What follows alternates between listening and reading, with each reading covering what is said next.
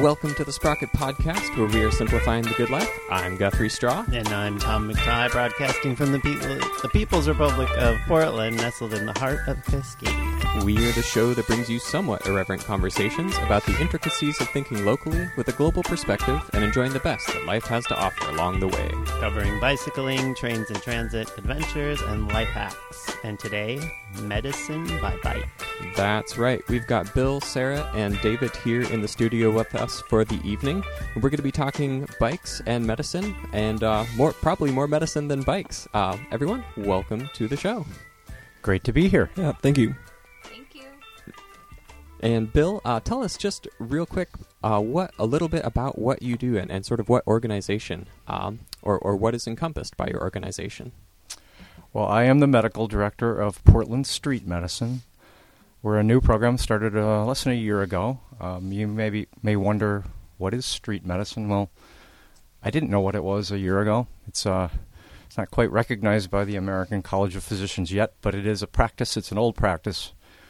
People have been doing street medicine in India and Central America and all over the world since the beginning.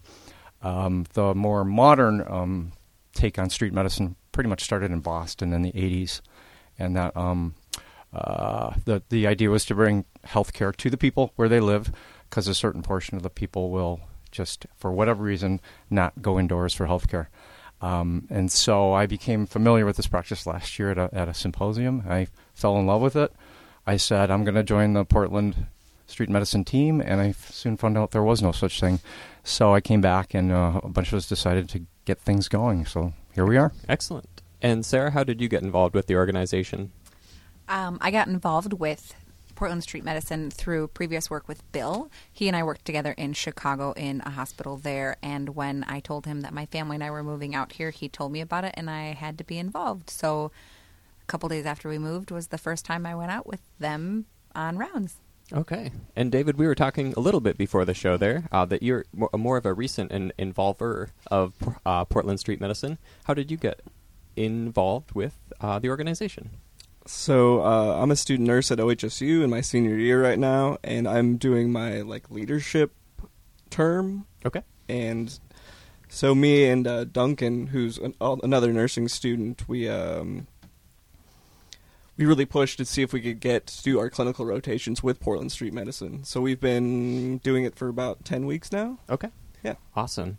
And we'll be getting all into Portland Street Medicine here in just a few, but first... Last but certainly not least, Tom, it's been a while. Hey, it's good to be back. Welcome. You might have heard the beginning of our intro and said, that doesn't sound like Aaron. What have you been up to, Tom? Aaron is currently in Minneapolis celebrating Thanksgiving with his sweetie, so Tom was very kind to fill in last moment and to join us yet again. Are you in the fifth time club by now? I think this might be three. Three, okay. Yeah. We're working our way up there. Right on. Yeah. Excellent. Great to be back. So actually, I've been on the show before for Cranksgiving in Portland, and I almost didn't happen this year. But I was super busy and out of town a bunch, and but other people have stepped up, and that's actually going to happen. Yeah. So. And tell us a little bit about Cranksgiving this year. This year it's headed up by Juliana Wallace, who's doing an amazing job, and the beneficiary is actually Portland Street Medicine. Hey! It's funny how that works. We almost planned it. Yeah, so that's really exciting and a new thing, and this year it's at Nomad Bikes. Okay. Bella Cult closed, and so they found a new place, and we're really excited to see what happens over there. Yeah, passing of the torch, so to speak. Yeah, it's really exciting. What have you been up to lately? Gosh, let's see. I got back into music recently, so I'm playing again. I play the bass a little bit. Nice. What else am I doing? Other stuff. Interesting stuff. Just doing the stuff. Nice. Yeah, I'll get back to you. But no, that's the main thing on my mind is laying down the funky grooves again, Okay. And, so yeah, I'm interested in that. Are you looking for a band to plug into, or just kind of picking it back up? Yeah, I'm playing with somebody from work. Okay. And so we might be building on that. But Yeah, right. Excellent. Now it's very much just like trying to get calluses back on my fingertips, mm-hmm. kind of thing. Oh, yeah, indeed. Yeah.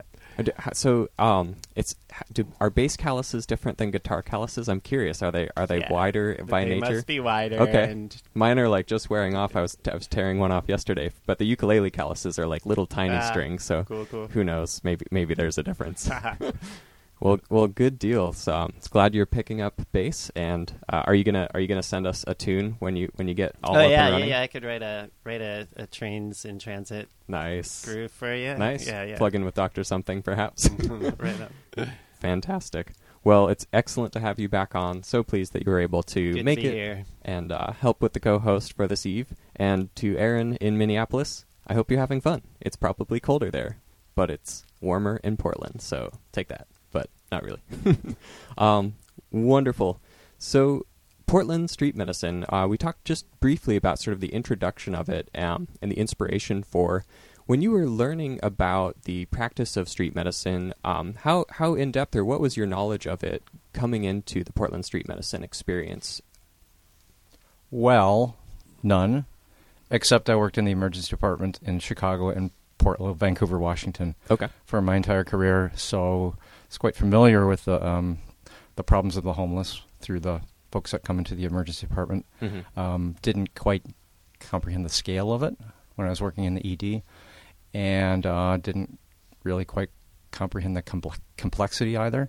The big question is always why in this town with a free health clinic on every corner, not literally, but why would you then have to or offer services outside of the free healthcare clinic system, and the answer is not terribly complex. Other than there are reasons none of us like to go to the ED or into a clinic or a healthcare system, but we can because we can find sitters and our homes are secure when we leave them, and we don't get beat up when we try to get help. So that's really not the case for people who are out there houseless and homeless. At least for many, not all, of course.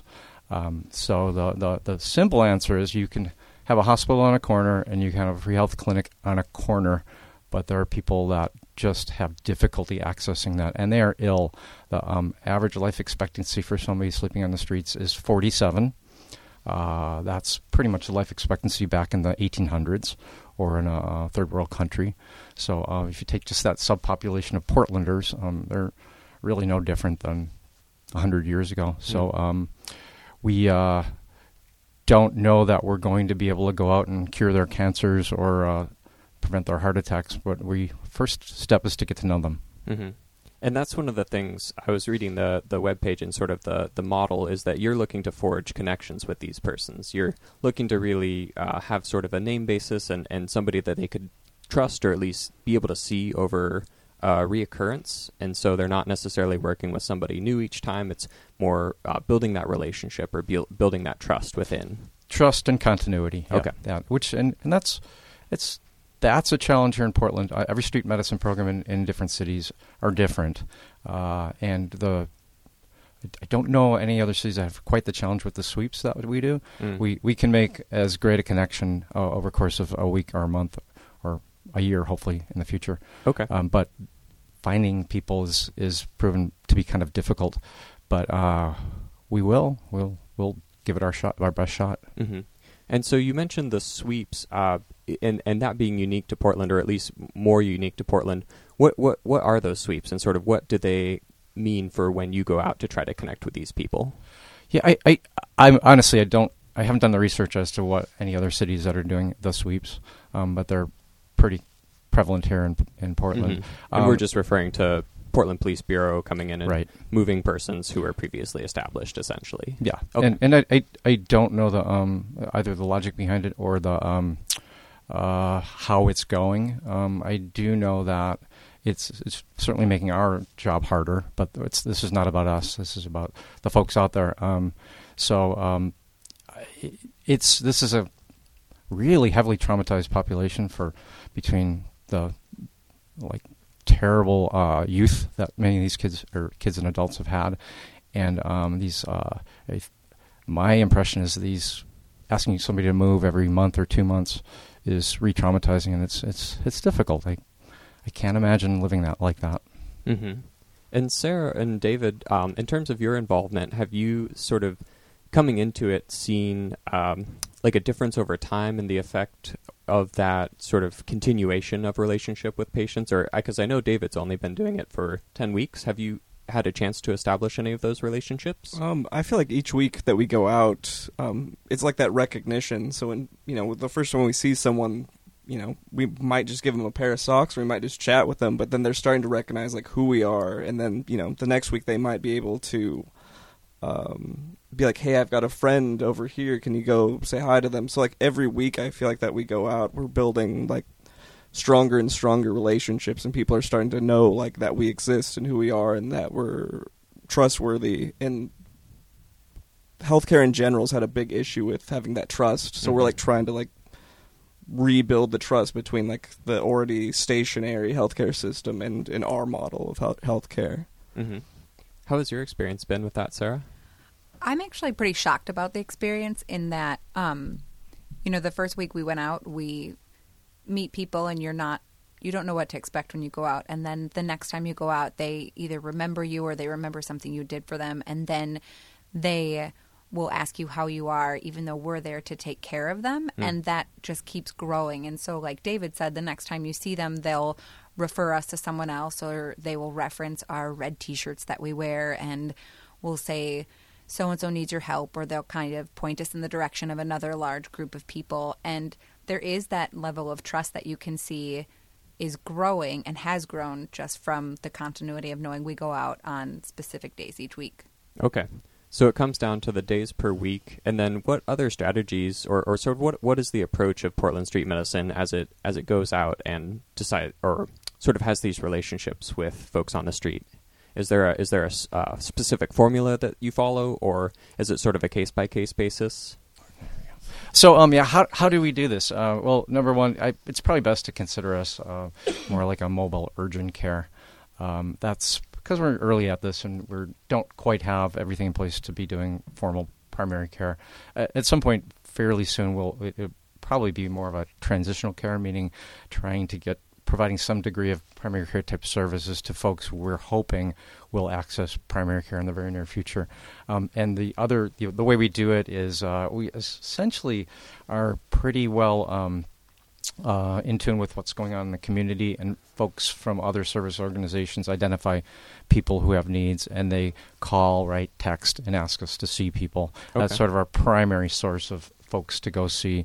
We also, in doing that, have formed relationships with folks that we have are ill that need follow-up on a weekly basis, so that's a second portion of our mission on Friday. And third, there are some just big high-risk camps that we know to go to where there will be business. So that's really the three sources of our patients. Okay. Yep. One stat I saw the other day said that socks were actually the least donated but most needed item for many homeless camps or individuals. And that got me thinking, was there anything that you had sort of as a predisposition or something that you had thought to be true that was proven otherwise as you sort of came into this? And anything that really changed your mind or that surprised you about the work that you do? Can I start? Yes. All right. And this is for everybody. This is Bill. So it was very early on. It was even before we started doing street medicine. I got invited to go to a big conference. And I announced what we were doing. And somebody walked up and said, here, have all the food left over from this conference and bring it to your people. Well, we didn't really have people yet, but we're going to figure out how to distribute this food. And it was sandwiches and pasta salad and fruit. And I assumed that the sandwiches and the pasta salad were going to be like go fast and the fruit was just going to sit there, but it was the opposite. Okay. So my presumption is people are craving nutrition and vitamins and they know how to take care of themselves. So I would have assumed otherwise, but there's one example of some dignity out there, I think. That's what I think about it. Yeah, definitely. I think I was shocked by the simplicity of it, of just people helping people, and that there's this weird fear that people have of homeless people. So if you watch, and I have done this with my kids, if you watch people, if there's a group of homeless people on the street, they will walk to the curb or they'll walk to the edge of the street and kind of ignore them. Or if someone's sleeping, they'll do the same thing where they kind of avoid the situation completely. Whereas there's nothing wrong with saying good morning, how are you, or checking in, or just not moving, because they're not, for the most part, there hasn't been danger and there hasn't been any uncomfortable. It's truly just people that need a little bit extra support and encouragement, and they're not scary and they're not mean, which I think is a huge misconception, that they're going to, like, I don't know, be scary and mean. Yeah. But they're not. And I think especially, or at least in my observation, the media in and around Portland is very good about telling the stories about bad things happening and not very good about telling stories about the good things that are happening. So I think that, at least in the view that I have, sort of skews that effect. And I appreciate you saying that, because it's something that not a lot of folks consider. And I think it's true. You definitely can see people interacting differently depending on sort of their view of that. The other thing I was going to really add was, I think there's this preconceived notion that folks think that the homeless folks don't have a community out there, and they absolutely have a vibrant community that looks out for each other.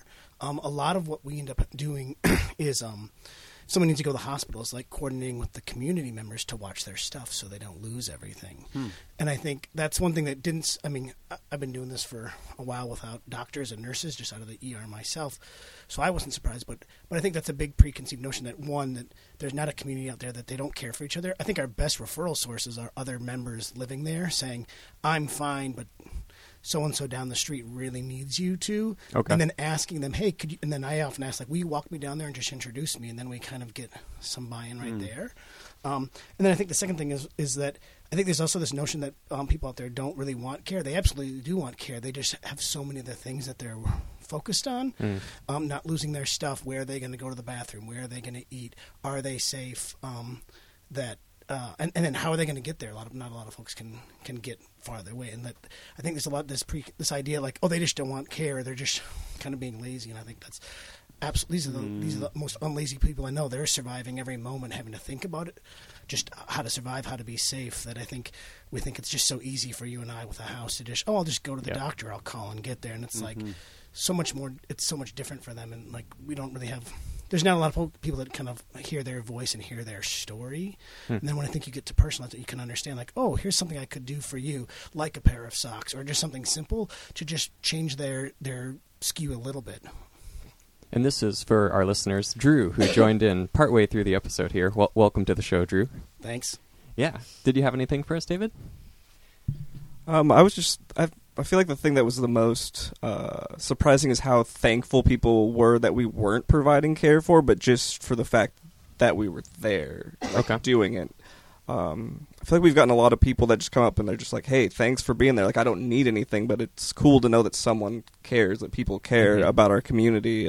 Kind of, you know, what Drew is saying, like, there is a real community, and a lot of these people know each other, and they look out for each other. So I guess we're just like that other piece, you know. And we're trying to really build that rapport with them to,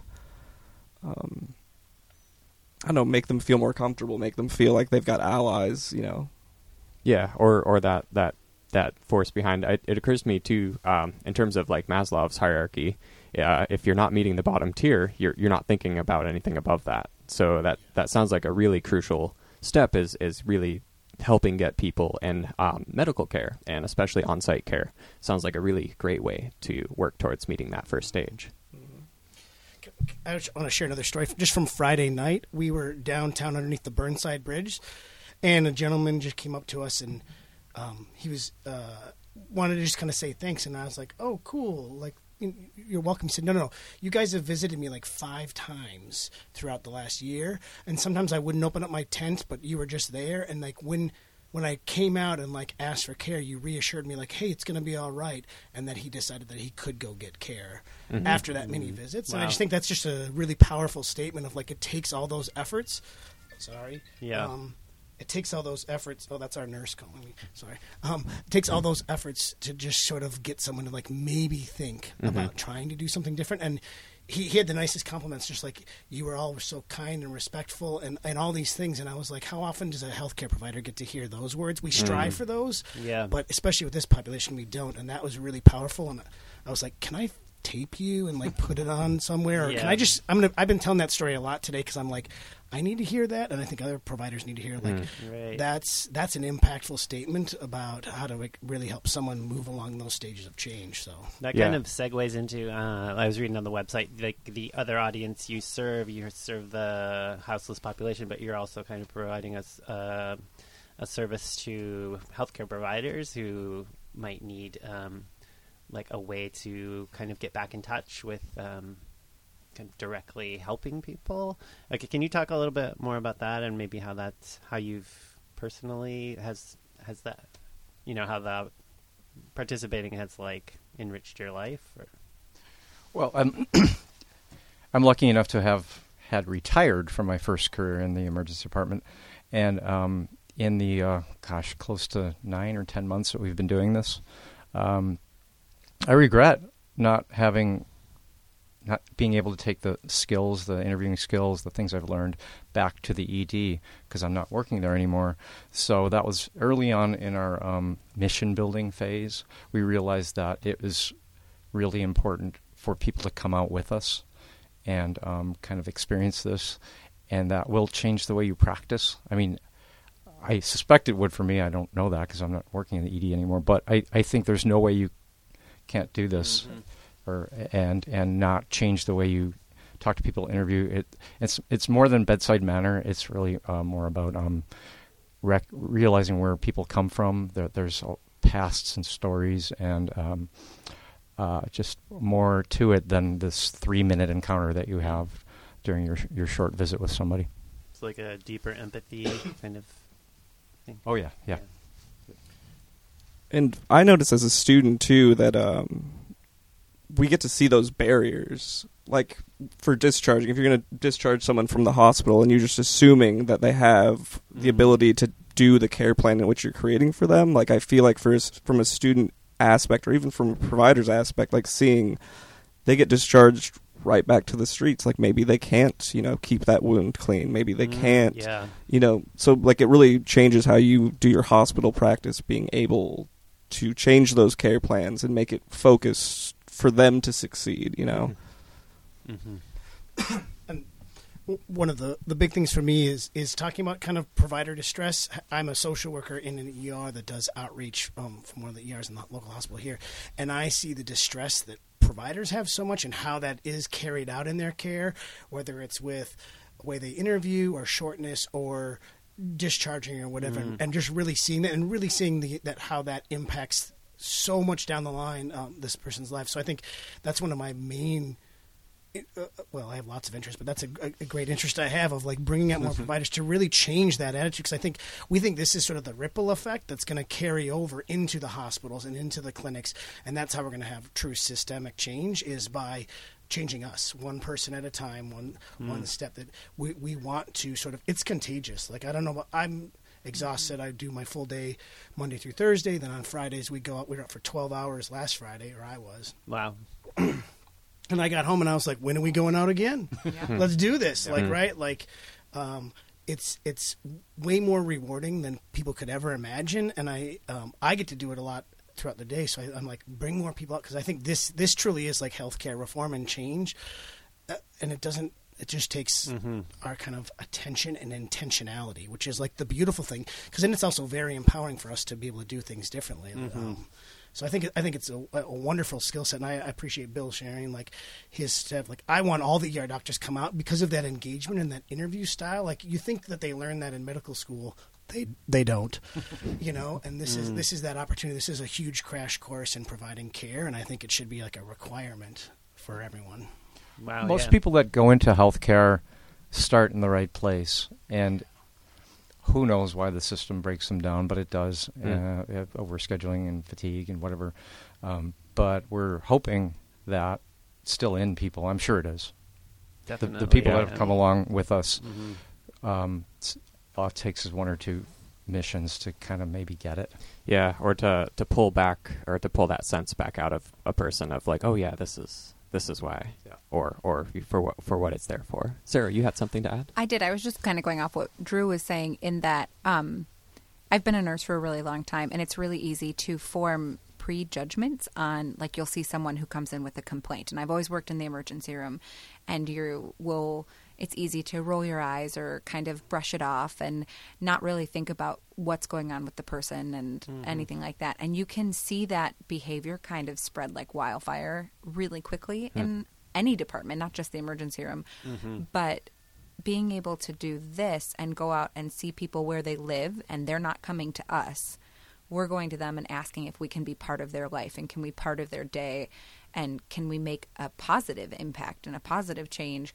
And so it's kind of like when you're a kid and you get that instant gratification of opening a new toy, you just want to keep doing it, even though you're just doing what we should be doing as people and going out and helping them. And as much as we're providing care for them, they're teaching us humility. And I tell everyone, this is the most amazing work I've ever done. And I don't ever want to stop. And I would agree completely with Drew. Like, you just, as soon as you're done, you're like, I'm going back next week. I can't wait. And how can we go more? What else can we do? Mm-hmm. So. Wow. Yeah. And so there's room for a couple more people in your organization? Thousands. Cool. Yes, but give us some time. We want to do it right, but we do want it to be big, and we do want to create the opportunities. Mm-hmm. Mm-hmm. Yeah, this is like building a fire. You got to start small with a little tinder and maybe a few foundational. Yeah. Yeah. What are some of the goals that Portland Street Medicine has over the next couple of, year or a couple of years? Sort of what does the roadmap look like for the near future there in terms of building that fire? You want this one, Drew? No, you can. I'm going to let Bill answer his first, and then I'll say my two cents. Well, simple goals are to go from 1 day a week. We're trialing some evenings. We're kind of almost technically 1.5 days, but we'd like to be 3 days a week within a year. We would like to have this funded. It's a huge deal because we pretty much started. We all the four of us originators wrote checks. That's how we got this started. Not big ones. This is not expensive healthcare. So funding so that we can expand and do this work. And what else, Drew? I mean, I do want to see more abilities for teams to come out, and I appreciate having like the nursing students from OHSU coming out with us, and I want to build upon that because I do think that these are teachable moments, not only for us as providers, but for our future generations. Like, that's where I hope that this can go into more creating that the itch that you want to scratch. Like, yeah, I want to do more of that. Like, so we need to be. I'd like to see it grow to at least 3 days a week in the next year, and then I'd like to see more teams. We got some bikes donated to us, so we have a van, so now we can kind of spread out and cover more geographical area, and we can bring on a few more folks, but we also want to do it very intentionally because we know that this is such an important thing, but if we do it wrong, we can have such a bad impact on people's lives, even worse than everything else, so we're being very intentional about it, but also like excited and enthusiastic, so I want it to grow, and I think it will with it, so. Mm-hmm. And we hope to be unemployed volunteers in 3 years because everybody will be housed. Yeah. Wow. Could you? Amen. And didn't you say one of the other goals was to try and get kind of have it come full circle and have someone that was once houseless or maybe currently still is, but come out with us and kind of be like an ambassador for Portland Street Medicine? Oh, absolutely. I mean, this is really not our practice. This is their practice. So we can't really do this without input from the folks who are unhoused, and that can take many forms of some consulting but having members of our team that go out and do the work from the currently unhoused or previously unhoused community is vital, and that's the most successful programs across the country. That's like started very early on in their career or the phase of their program. So, and you mentioned bicycles too being donated to the initiative. Have they been able to help you get to places? I guess more quickly, or places that you wouldn't necessarily be able to network within the same day. What sort of impact or what relationship does bicycling have to your efforts on the street? Well, full disclosure, we just got the bikes. Okay. To be determined. Yeah, we used them for like 2 hours once. Okay. But that's a bike podcast. Yes. I have to throw it out there. That said, we are cyclists. So many of us are cyclists, at least. And we do a lot of our work on the 205 and Springwater Trail. So it's frustrating to only be able to cover a certain amount of territory as we are with the van. So it was my vision from the early stages. I didn't picture us getting this beautiful cargo bicycle donated from Splendid this early on, but it's right now it's just a matter of we work with a van and a bike, so getting the van and the bike together is we just need a hitch. Yeah. Which is what, $10,000, Drew? No, they're not that much, but we'd like to modify the van more. But I would say with the bike, the first day we used it, we were over on the Esplanade and we got a call that, can you come over to the west side to see someone under the bridge? And we were there and back within 15 minutes, where it took us at least 25 minutes to park the van if we were lucky, and then walk and things like that. So the vision is that we're going to be able to deploy these teams and cover way more geographical ground and have more volunteers out there doing and scouting and really doing the kind of the bang for the buck. So, I see it only... It's going to be a great asset that we just are looking forward to deploying and stuff like that. So, and there's a lot of people just between where the Springwater starts on the east side all the way down, like, that we can't get to via the van. I mean, because it's just such a long distance. Yeah, because you've got two inputs on 3 miles of trail. Yeah, so if we could, like, have a team start out on the east bank and work their way towards, 92nd or something, and then catch up with the van, it would be amazing. And we'd be able to reach so many people that no one is reaching out to. Well, that, and also we go through supplies so quickly, so we will all fill up our bags before we go, and we have these great medical kits that we are fully supplied, and an hour or two in, we can be completely out of something, and going back and forth to the van can be cumbersome, and it's a big time, not necessarily a waster, but it does take a lot of time, so having the bike, we can fill the bike up with more supplies that we know we're going to be using, and then have more resources closer to us. Yeah. Just getting that maximum efficiency. Excellent. Well, Tom, do you have any last questions for our group? No, I think that answered a lot, and it piqued my interest a lot. I'm looking forward to learning more about it. Yeah, and if folks are interested in learning more about Portland Street Medicine, what can they do to find out? Well, we have our website, portlandstreetmedicine.org. You can get on there and kind of check out what we're doing, see a video of what we're doing. There's a contact list. If you just send an email from there, it'll come to Bill usually or me, and then we'll kind of respond about what's going on there. Our phone number is 503-501-1231.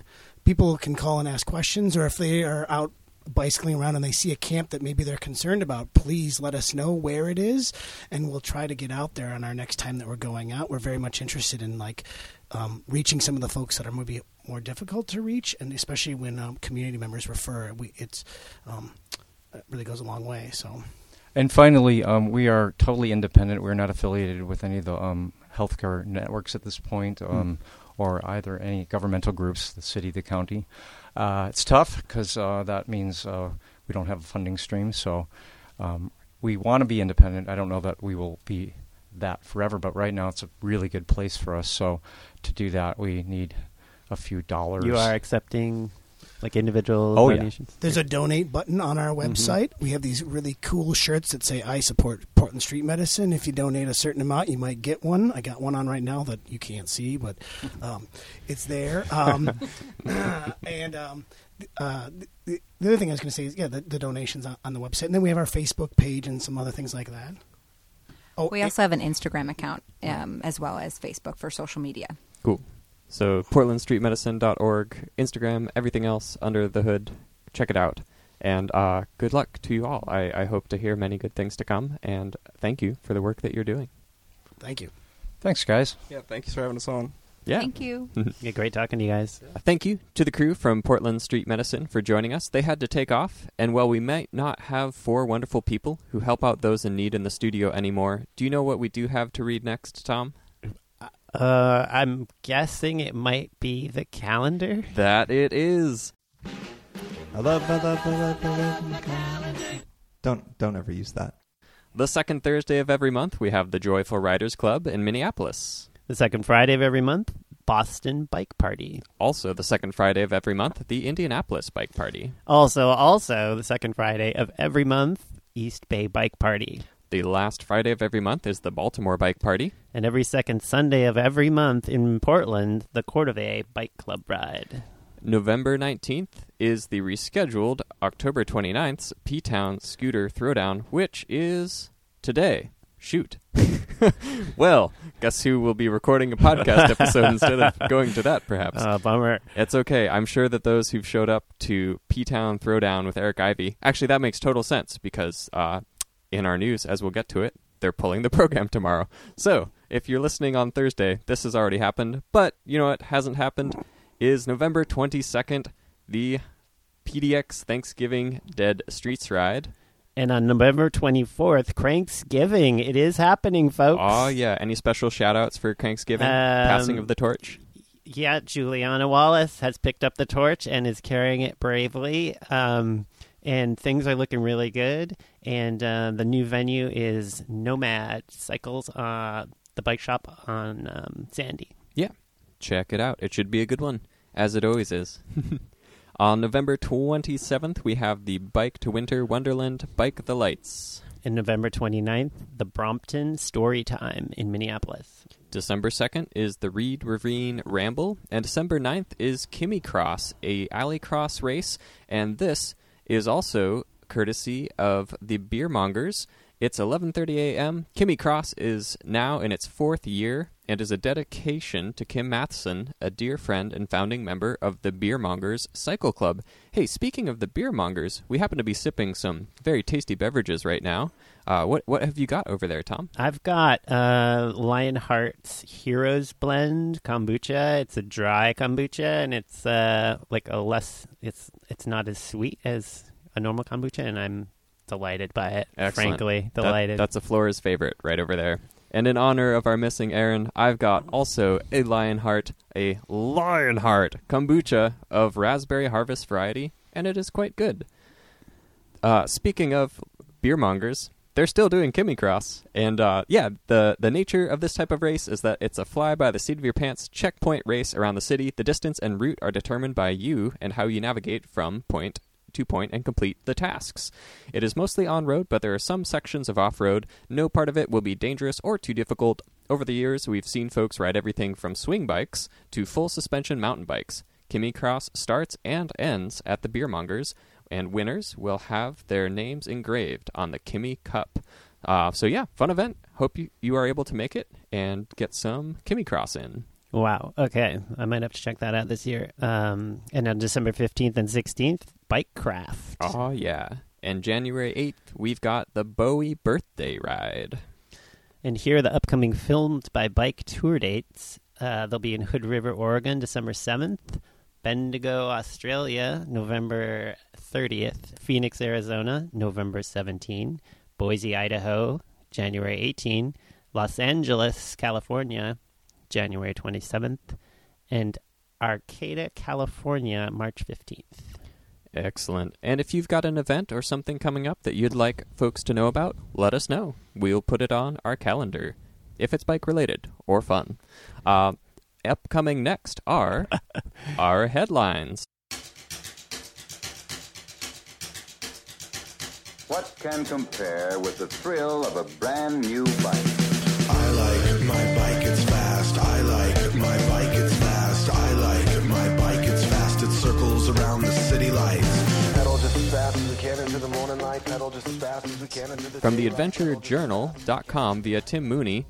Ever have these folks on? And this is in regards to Friends of Bikes, because it can often be intimidating to join a community. Sugar and Follison created a group to organize rides specifically for women of color, trans, and gender non-conforming people of color to reduce the barrier of entry for non-represented people in the Portland cycling scene and show them the positive experiences cycling and bike camping can provide. Side note, if you would like to come on the show and you are Molly Sugar or any person involved with this endeavor, let us know. We'd love to have you on. All right. So the other headline that also came in from Tim Mooney, Bird says new scooter regulations make it impossible to serve DC. Okay, so Bird Scooters, that company's main gripe with the proposed regulations appears to be the vehicle cap, which many scooter and bike advocates were hoping would be eliminated entirely. Bird also takes issue with DDOT's 10-mile-per-hour speed cap on scooters and the 20-mile-per-hour speed limit on bikes, arguing that these different speed requirements will actually end up making the roads more dangerous. So they say, quote, vehicles traveling at significantly different speeds will create dangerous conditions and could increase opportunity for collisions between cars, e-scooters, and bikes. Mm-hmm. And so DC, Portland is actually pulling their pilot program on tomorrow. Actually, yeah, I think it's tomorrow or such. And so DC also had a pilot program going on. And I think the main argument was that with the current cap, and I'm trying to find it, I think in the article here, it was something like 800 or 900 scooters. It might actually be less than that. But the argument was that with the cap as such, it would be not possible to have a equal distribution between the population centers and the more disparate parts of the DC area. Okay.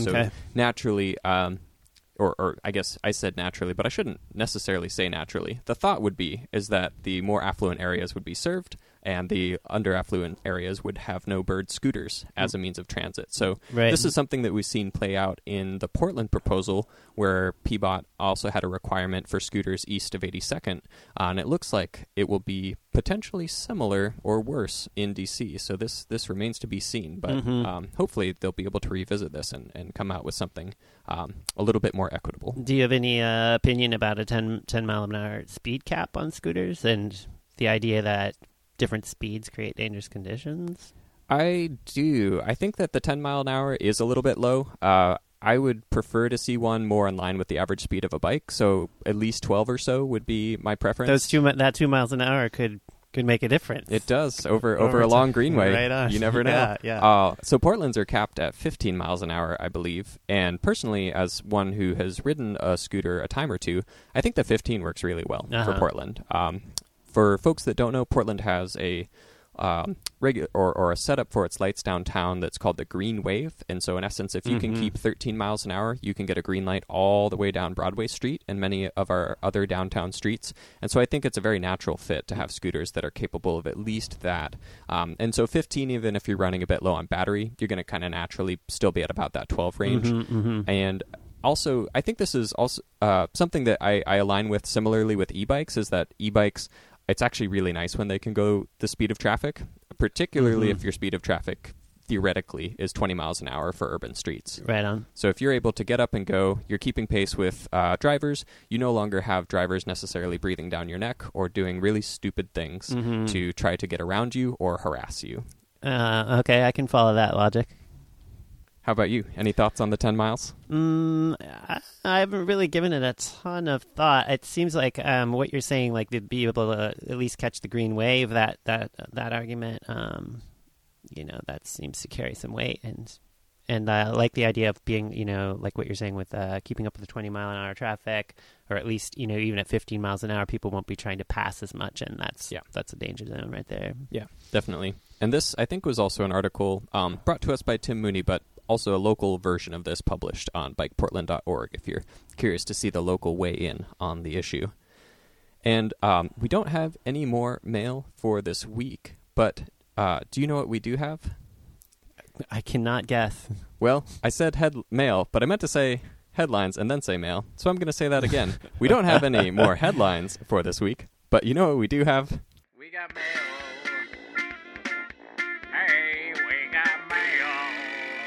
Dan Gebhart, who's a time traveler, sends us this tweet. Bike errand tip. Roll up a couple of reusable shopping bags and shove them in the bottle cage. Need to stop at a store, but don't have your panniers with you? No problem. Plop them on your portier rack, bungee them to the back rack, or just sling them over your shoulder. Excellent tip, by the way. I'm always been like a pannier rider. Like, it's kind of like, if I show up on a bike, I will have a pannier. Right. But the times that I regret not having a bag the most are those which I forget my pannier. So right on. I feel like that would be a good use for that third bottle cage on the bottom of us early. Right, yeah. Thanks for the tip, Dan. Great. And Tim C. via Facebook had a comment on episode 439 That was a great show. Had me in tears. What a guest. Yes, always good to have the Metal Cowboy on. And so glad about the good recovery, and excited to hear about the sounds like the most interesting person in cycling that you've not heard about. So looking forward to his book coming out soon. Also, I think we covered this last episode, the namesake for Gladys Bicycles. We also have a write-in from Richard Bozinski, which is a correction of episode 438, or a clarification, if you will. Bike Snob is Eben Weiss, who's the author of The Bike Snob, and then Kickstands equals awesome. So chuck one more tick in the Kickstands are fun box. Lastly, we have a voicemail from Brock. Hey, Sprocket Podcast, it's Brock. And I am down here at Union Station at 641. I'm looking at an inner-city bus that I'm going to take, presumably, down to work. And right now it's closed and no one's there. And I imagine I will load later, but I made a big decision this week. Decided to myself that it's not worth worrying to myself about what's going to happen to my expensive bike. Well, it's locked up for 10 hours a day at the train station. So I am a bike share member. I live outside the service boundary, but a 10-minute walk gets me to a place where there's a bike locked up almost every single day. I ride that bike down here, I lock it up at the station, and I forget about it. And that is so worth the price of admission, in my opinion. So, interesting. I went from never having done bike share to riding bike share to being an annual member of bike share. So, good news. Anyways, hope you're having a good day, and I will talk to you soon. Thanks, Brock. Yeah, bike share. And for those coming into the loop, Brock had posted a survey on Twitter as to what mechanism to avoid bike theft he should go through. I was of the quick release theft deterrent, but I appreciate and I understand that bike share will definitely solve that worry question quite a bit more than just still hoping that your lock is there and using or securing your bike when you get back. Peace of mind is worth a pretty penny. Oh, yeah. Well, and not even a pretty penny. Bike share at $100 a year. And then discounts for those who are not able to afford the full membership comes in at a pretty good deal in my book. Well, that brings us to the end of yet another episode. Thank you so much for coming on the show, Tom. Hey, it was really fun. I appreciate you filling in for Aaron. I'm sure he's having plenty of fun freezing in Minneapolis, but we got to have a show all of our own in his absence. Right on. You ready for the outro? I'm ready. All right. The Sprocket Podcast is produced at Stream PDX Community Audio Studio thanks to the generous support of OpenSignal. Our website is thesprocketpodcast.com. Email to thesprocketpodcast@gmail.com. Call or text to 503-847-9774. Twitter and Instagrams at Sprocket Podcast. Thanks to Ryan J. Lane for our theme music, Hurt Bird for our headline sounder, Marcus Norman for graphic design, and thanks to our sustaining donors Logan Smith, Shadowfoot, Katharina Mellengard, Wayne Norman, Ethan Georgie, Eric Iverson, Cameron Lean, Richard Bozinski, Tim Mooney, Glenn Kubish, Matt Kelly, and Eric Weiss. Todd Parker, Dan Gebhart, who's a time traveler. Thanks for writing in as well. Dave Knows. Chris Smith. Caleb Jenkinson. JP Cooley. Peanut Butter Jar Matt. Marco Lowe. Rich Otterstrom. Andrew in Colorado. Drew the Welder. Anna. Andre Johnson. King of Division. Richard G. Guthrie Straw. Hello. Aaron Green, author of We Were Like Sons and founder of The Regrainery. Campsite. Mac Nurse David. Nathan Bolton. Chris Rawson, Rory in Michigan, Michael Flournoy, Jeremy Kitchen, David Belay, Tim Coleman, Harry Hugel, EJ Finneran, Brad Hipwell, Thomas Skato, Keith Hutchinson, Ranger Tom, Joyce Wilson, Ryan Pam, Derek Wagon, Jason Oftenberg, Microcosm Publishing, David Moore, Todd Grossbeck, Chris Barron, Sean Baird, Simon, Gregory Braithwaite, Ryan Morrow, Jimmy Diesel, Dude Luna, Matthew Rooks, Marshall, and Paula at Funatake Cyclecraft, Philip M. Spartan Dale, no relation, and to all of our former donors who've helped us get this far. Now brush your teeth and go to bed.